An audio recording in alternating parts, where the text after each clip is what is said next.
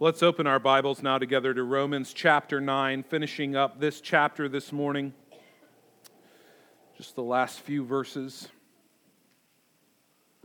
We are going to be picking up in verse number 30.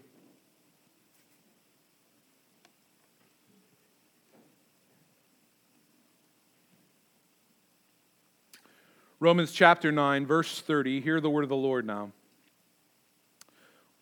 What shall we say then? That Gentiles who did not pursue righteousness have attained it. That is, a righteousness that is by faith. But that Israel, who pursued a law that would lead to righteousness, did not succeed in reaching the law. Why? Because they did not pursue it by faith, but as if it were based on works. They have stumbled over the stumbling stone. As it is written, Behold, I am laying in Zion a stone of stumbling and a rock of offense, and whoever believes in him will not be put to shame. Let's pray together. Almighty God, thank you for your living, supernatural, inerrant word. Lord, for this pure and perfect gift. Lord, thank you that, that your word is not dependent on the, the life and energy of the one proclaiming it, but on the one who is proclaimed. And so we, Lord, submit ourselves before your word this morning. We submit ourselves before you, the Lord of glory. We pray that you would accomplish that which only you can do through your word by your spirit. And I do pray for myself this morning as I proclaim your word that the words of my mouth and the meditations of my heart would be pleasing in your sight, O Lord, my rock and my redeemer. In Jesus' name, amen. Well, we are wrapping up now this morning our study of Romans 9 as we make our way through this glorious epistle. And, and uh, Romans is full of deep theology, especially the whole first half. But when we get to Romans 9, it's as if we're thrown out into the middle of the ocean somewhere and realize we are in way over our heads.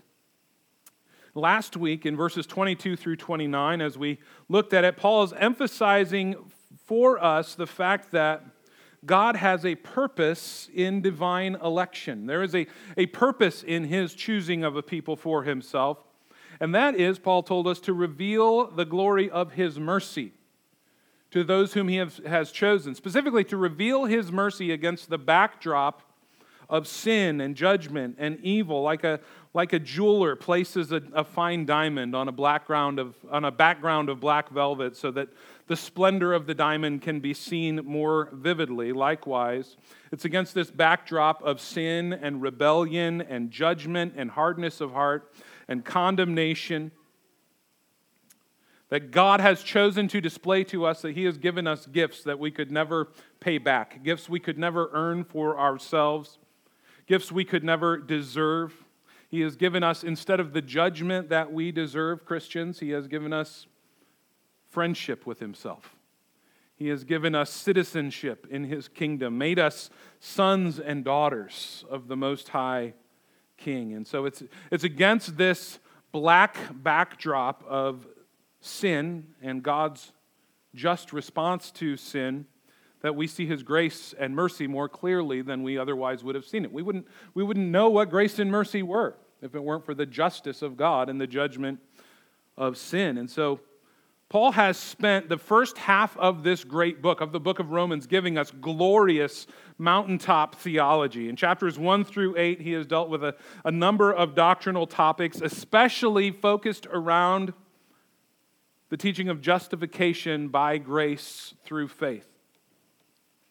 And then, starting in chapter 12 through the rest of the book, he transitioned to what's often called the practical section of the book of Romans. I hate that description for chapters 12 forward because the doctrine and theology in the first half of this book is some of the most practical things we could have in our lives. It's this knowledge of God and what He has done and what He has accomplished. That's some of the most practical information we could ever receive. But he transitions in the second half of the book to saying, How ought we to live in, in light of, of these truths that we have been discussing?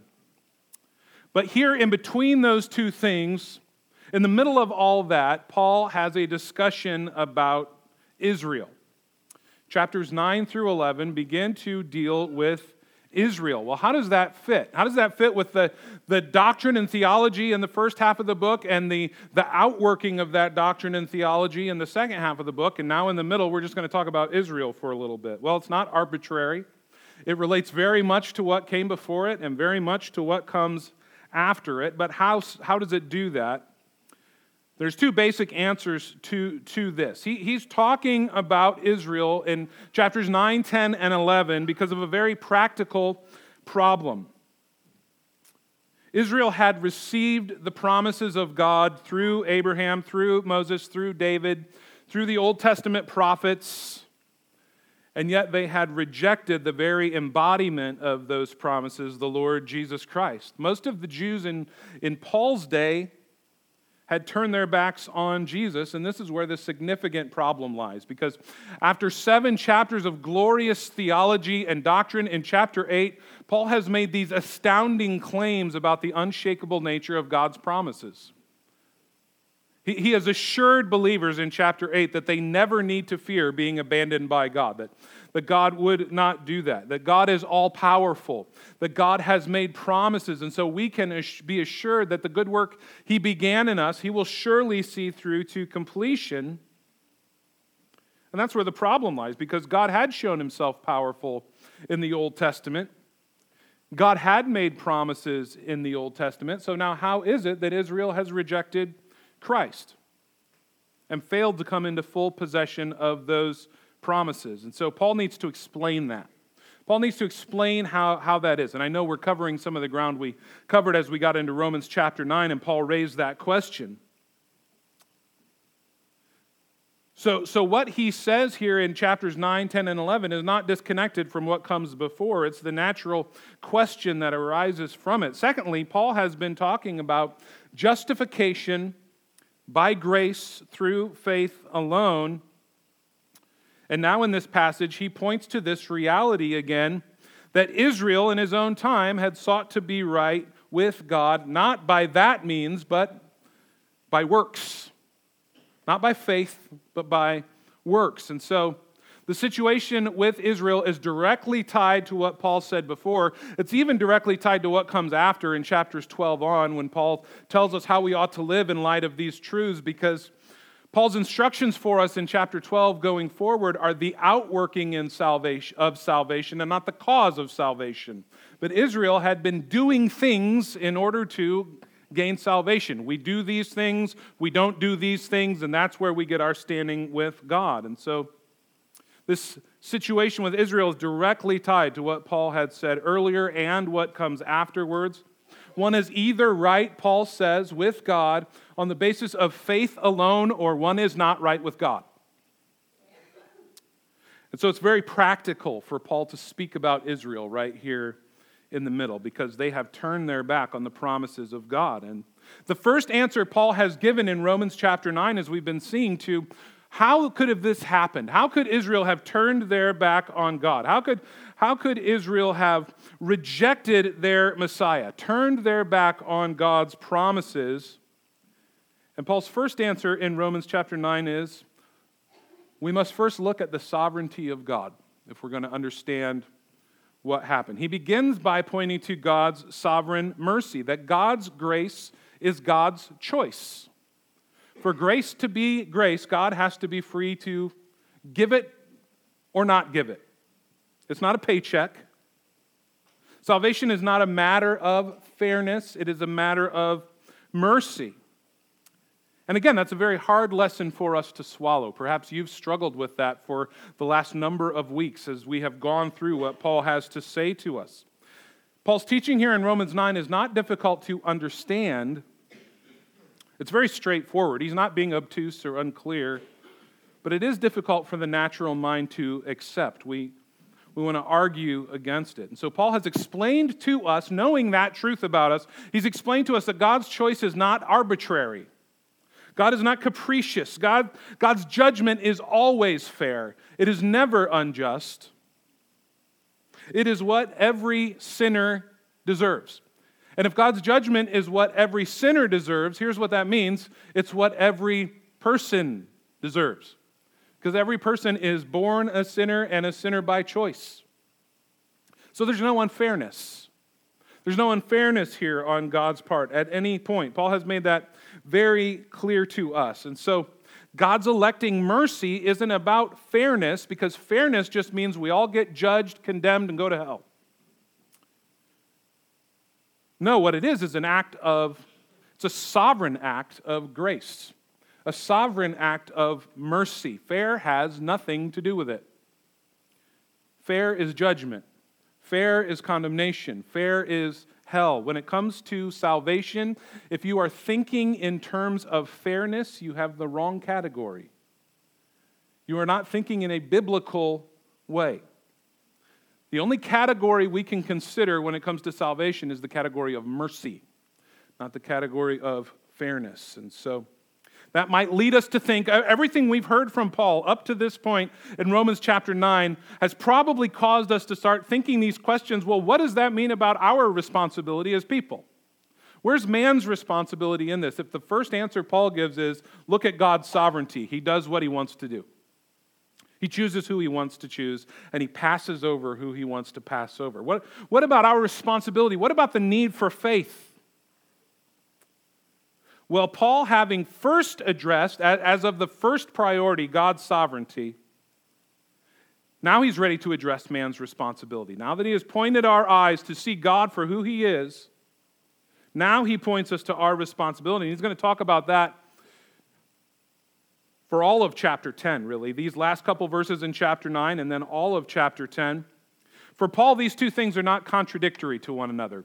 God's absolute sovereignty and man's responsibility are compatible with one another. They are not at odds with one another. They work side by side. They're not in opposition to one another. And so now, as Paul turns his attention to man's responsibility, he addresses this important question why on earth would anyone reject salvation?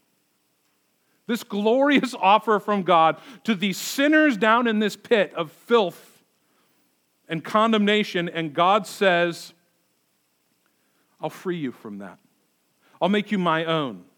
You'll be the inheriting son of the Almighty God. Why would anyone look at that and go, I think I'll pass? How could that be. But it's an even more pointed question than that that Paul's asking. Why would a religious person reject salvation?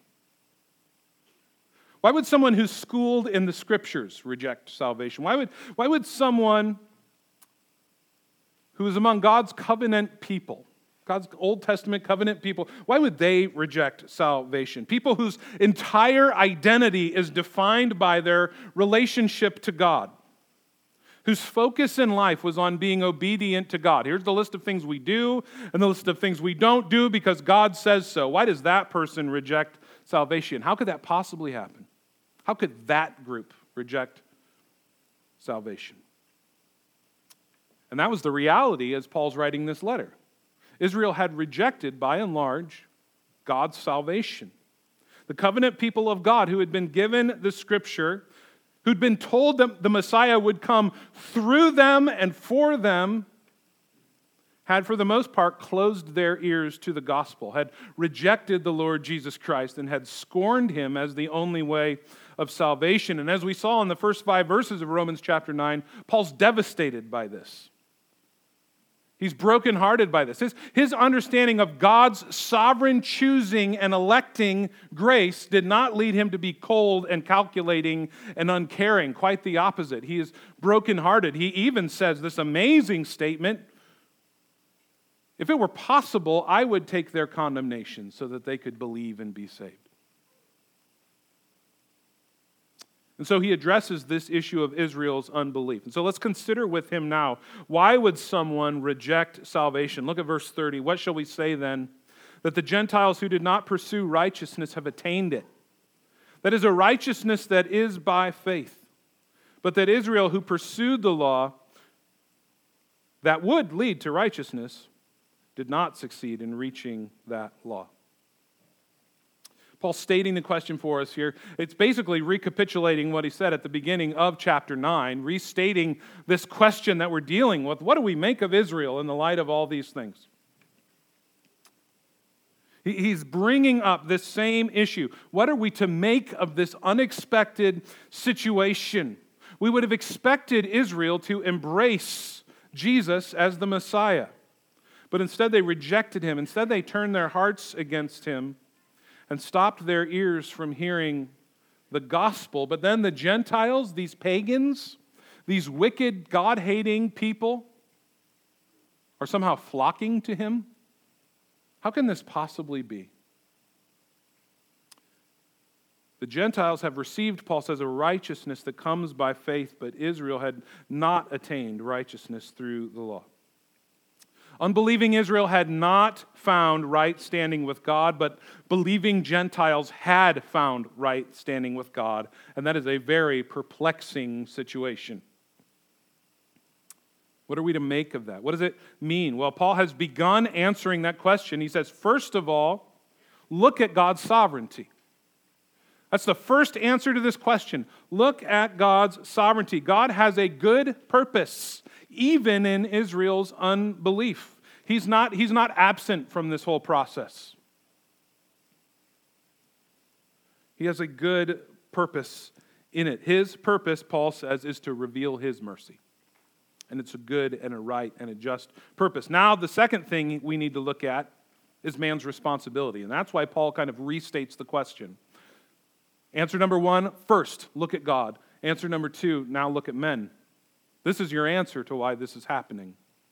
Look, look at our responsibility. He's going to emphasize human responsibility, the centrality of faith. If we're going to understand what happened with Israel, and if we're going to understand what is happening with the unbeliever, especially as we look at the landscape of our nation, which is similar in many ways to Israel.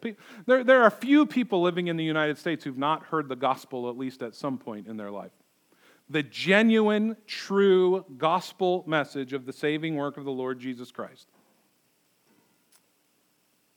Paul's going to say if we're going to understand what's happening there, what's happening in the hearts of the people who are filling churches across this country right now who are not converted.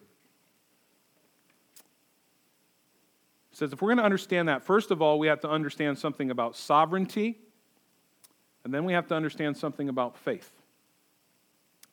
God's sovereignty is compatible with man's responsibility. Again, they don't contradict each other, they work together. So, so Paul's not saying, it doesn't matter. Let's just agree to disagree about all this. You, you can either believe Romans 9, verses 6 through 29, and what it says about God's sovereignty and election. You can either believe and accept that, or you can instead believe Romans 9, verse 30 through all of chapter 10 and what it says about man's responsibility. It doesn't really matter. Believe one or believe the other. That's kind of how we live our lives as American Christians. This controversial issues, and we go, well, this is my, I'm on this team or I'm on this team over here. Oh, Paul's not saying that. Here's what Paul's saying both of those are true. It's all true. All of Romans 9 is true. All of Romans 10 is true. We don't get to pick the thing that makes us more comfortable. They are perfectly compatible with one another. Paul's teaching in Romans 9 on God's sovereign election of whomever he chooses is compatible with everything Paul says in the next chapter. Paul is not schizophrenic, he's not contradicting himself in the next breath.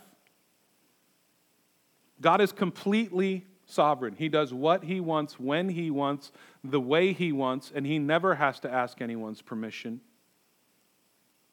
God's grace is God's choice. He can choose to give it or he can choose to withhold it, and he is righteous and just in either case. But man is responsible for his own choices. We must believe. We must come to him. We must bow our knee. These two things are not contradictory. They're compatible with each other. And so the Gentiles who believed, Paul says, found righteousness, a righteousness they didn't even know to search for. They didn't even know they needed to search for righteousness. They just knew they believed in Jesus, in his claims. But the failure of Israel to believe resulted in their failure to attain the righteousness they were seeking, even as they tried to uphold the do's and don'ts of the law and even added a bunch of their own to it just to make sure they never even got close to the line. So now look at the first word of verse 32. Why? We know that that's what happened. Why did it happen? Why did Israel fail to attain righteousness? Look at verse 32. Why? Because because they did not pursue it by faith, but as if it were based on works. They have stumbled over the stumbling stone. So, to answer this question, why did this happen? Paul gives us a two part answer. They rejected salvation first because they sought it in the wrong way. And second, they rejected salvation because they rejected the Savior himself. There is a wrong way to seek fellowship with God. Israel was seeking the right thing. Now, we could, we could dig down and talk about their hearts and say, not really. But just in broad categories seeking right standing with God, seeking righteousness, seeking obedience, that is the right thing to be seeking. But they were seeking it the wrong way. They were seeking that right standing with God the wrong way. Israel sought right standing with God, yes, but they tried to attain it by the wrong means. They sought it through works, through what they do and what they don't do. Just consider how scandalous Paul's teaching is here. To our, to, not only to those Jews, but to our modern culture. We, we tend to think if a person is seeking God, that's good enough. I can tell you how often someone will talk to me and they'll name some heretical group that some family member is going to and they'll just and they'll say, "I'm just glad they're going to church though." No, I'm not glad that they're going to church with the Jehovah's Witnesses or the Mormons. I'm not glad about that. There is a wrong way to seek God. It's, we, we, we, our culture paints it, and even, even Christian culture paints it, is that God's just up there in heaven and he's, he just feels so happy that someone would seek him at all. He doesn't care. He doesn't care how they worship him, he just cares that they worship him. And he's like a teenage boy. Any girl that shows me attention is a good one. That is not who God is.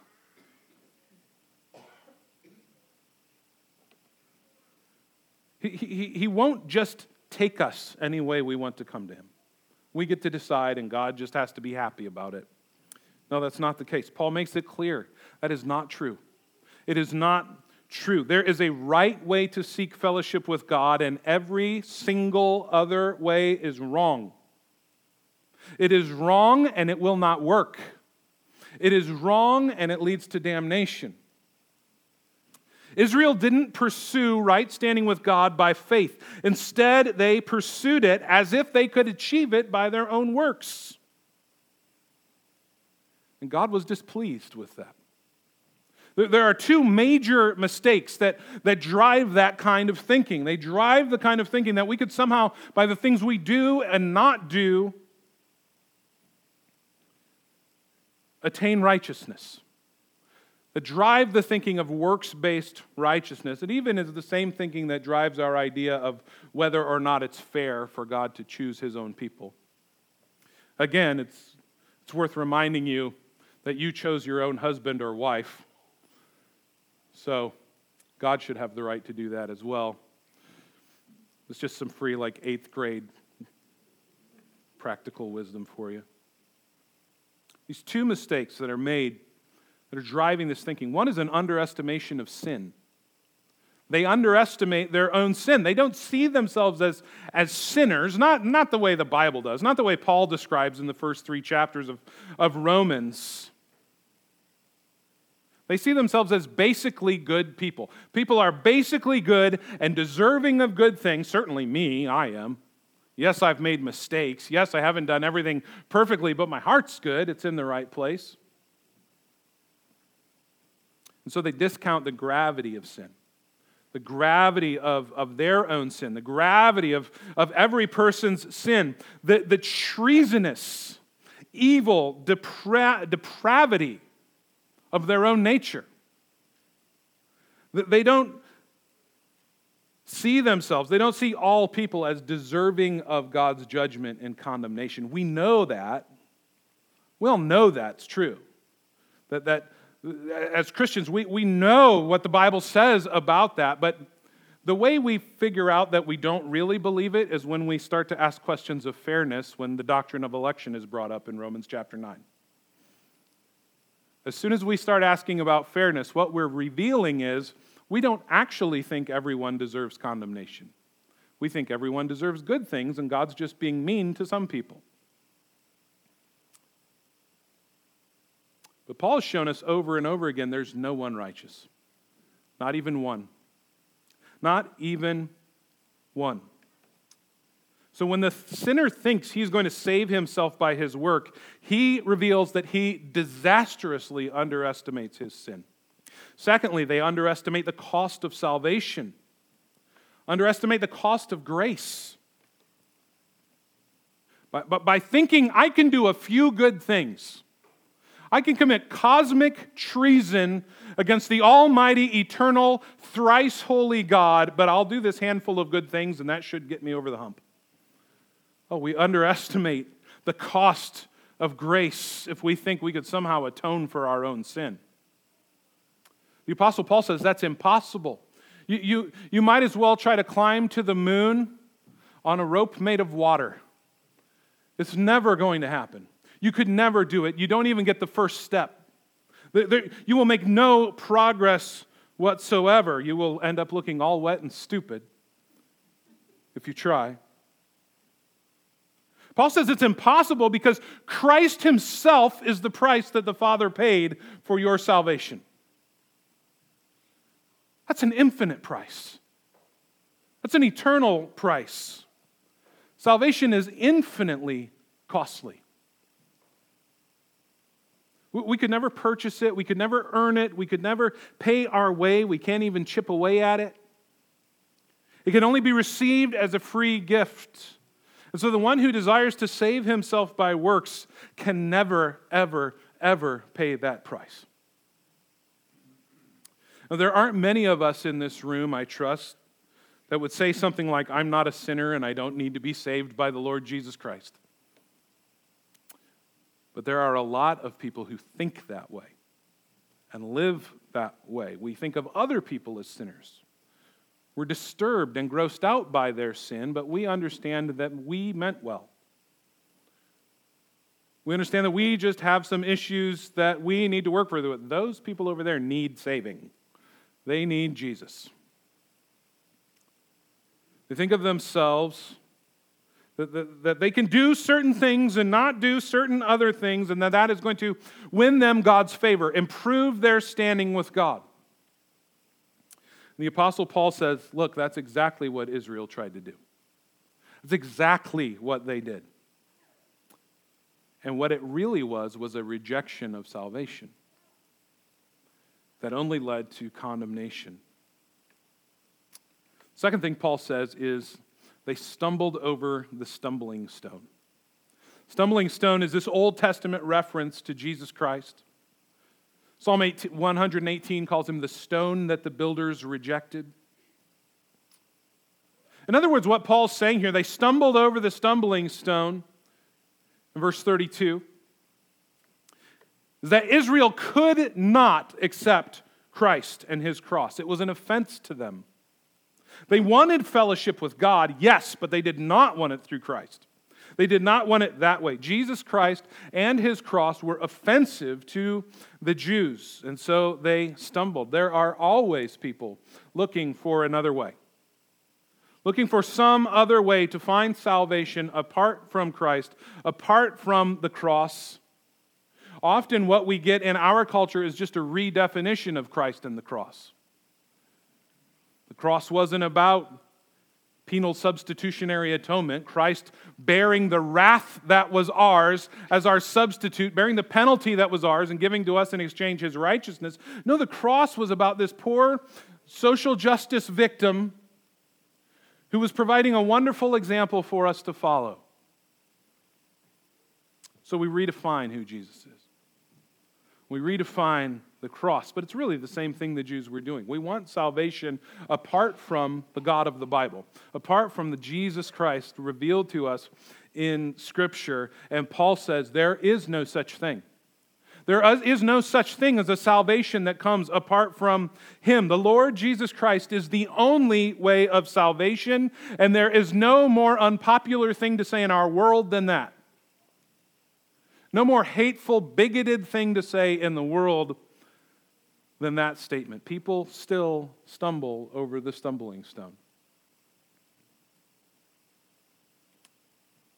Faith alone in Christ alone is the only way to have fellowship with God. If you try to approach the holy, living, almighty God on the basis of your own merit apart from Christ, you will be consumed.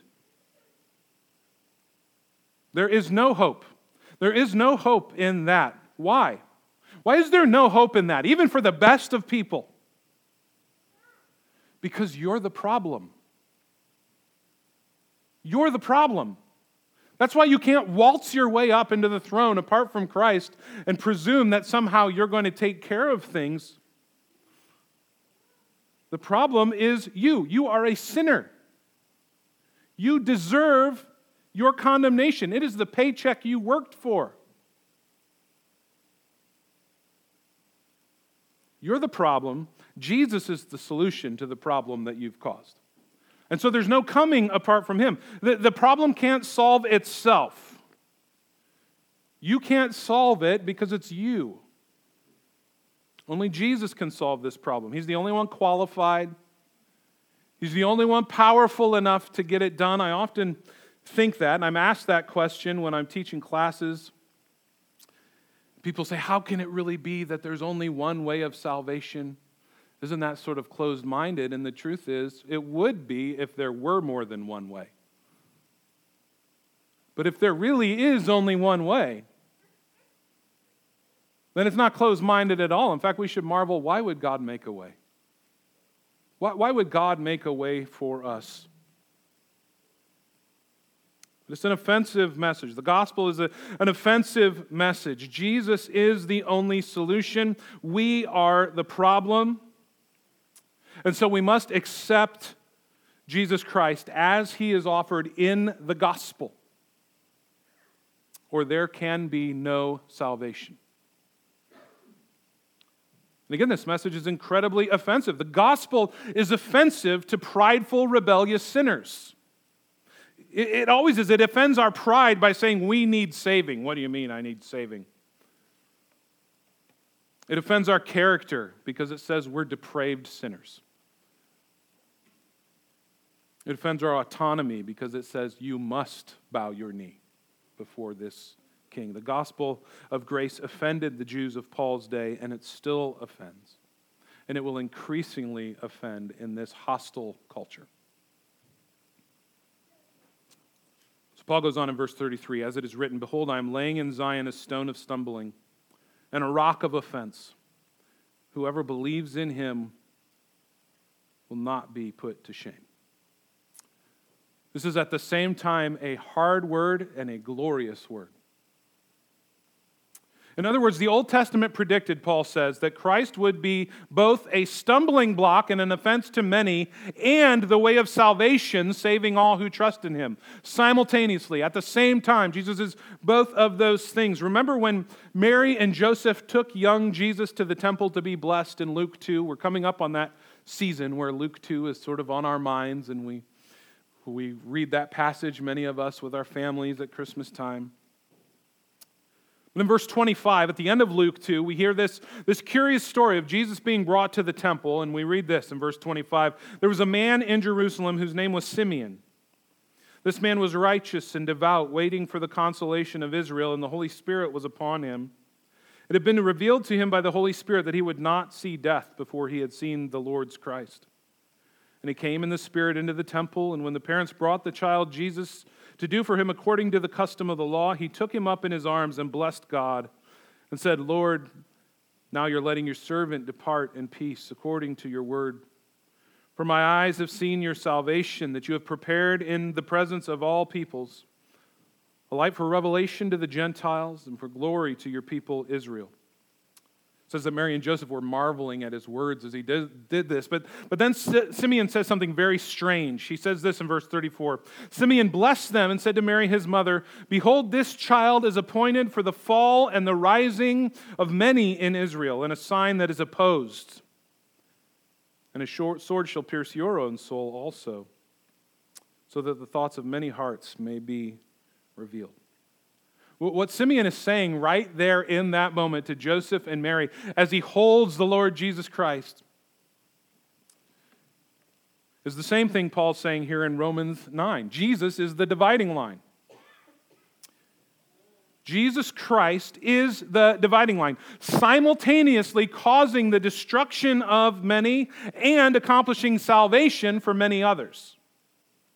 All, all, once. And, and what is it that makes the difference between these two things that Paul wants to point us to? He starts out by saying, We've got to look at God. Don't challenge him, don't question him. Who are you, O oh man? You're just a lump of clay. God can do with you what he wants. But where does he bring it to end is to this. What makes the difference between these two categories of people? Paul tells us it's believing in him or rejecting him. That's, that's what makes the difference. Trusting in our works or trusting in His work, trying to save ourselves or running to Him for salvation. So then, why would someone reject salvation? Why would a religious person reject salvation? Why would someone who knows the Scripture, who knows the gospel, why would they reject salvation? Paul's answer to us is simply this because they refuse to acknowledge their need so they refuse to put their hope in the Lord Jesus Christ. They stumble because of their own self righteousness, and they resent the truth of salvation by grace alone, through faith alone, in Christ alone. That is devastatingly sad, but that's not the only thing that we read here as Paul quotes the prophet Isaiah. Because for all who embrace the Lord Jesus Christ, these words of warning and judgment and grace in the gospel drive them from themselves and their sin to Jesus Christ and his salvation. Whoever believes, he says, will not be put to shame. In other words, when the believer stands before the throne of God the Father Almighty, this throne of justice, this throne of judgment. In that moment, Christian, you will not be ashamed in the presence of your Redeemer. Because we'll be counted with the perfect righteousness of Christ. Whoever believes in him will have no cause for shame on that day.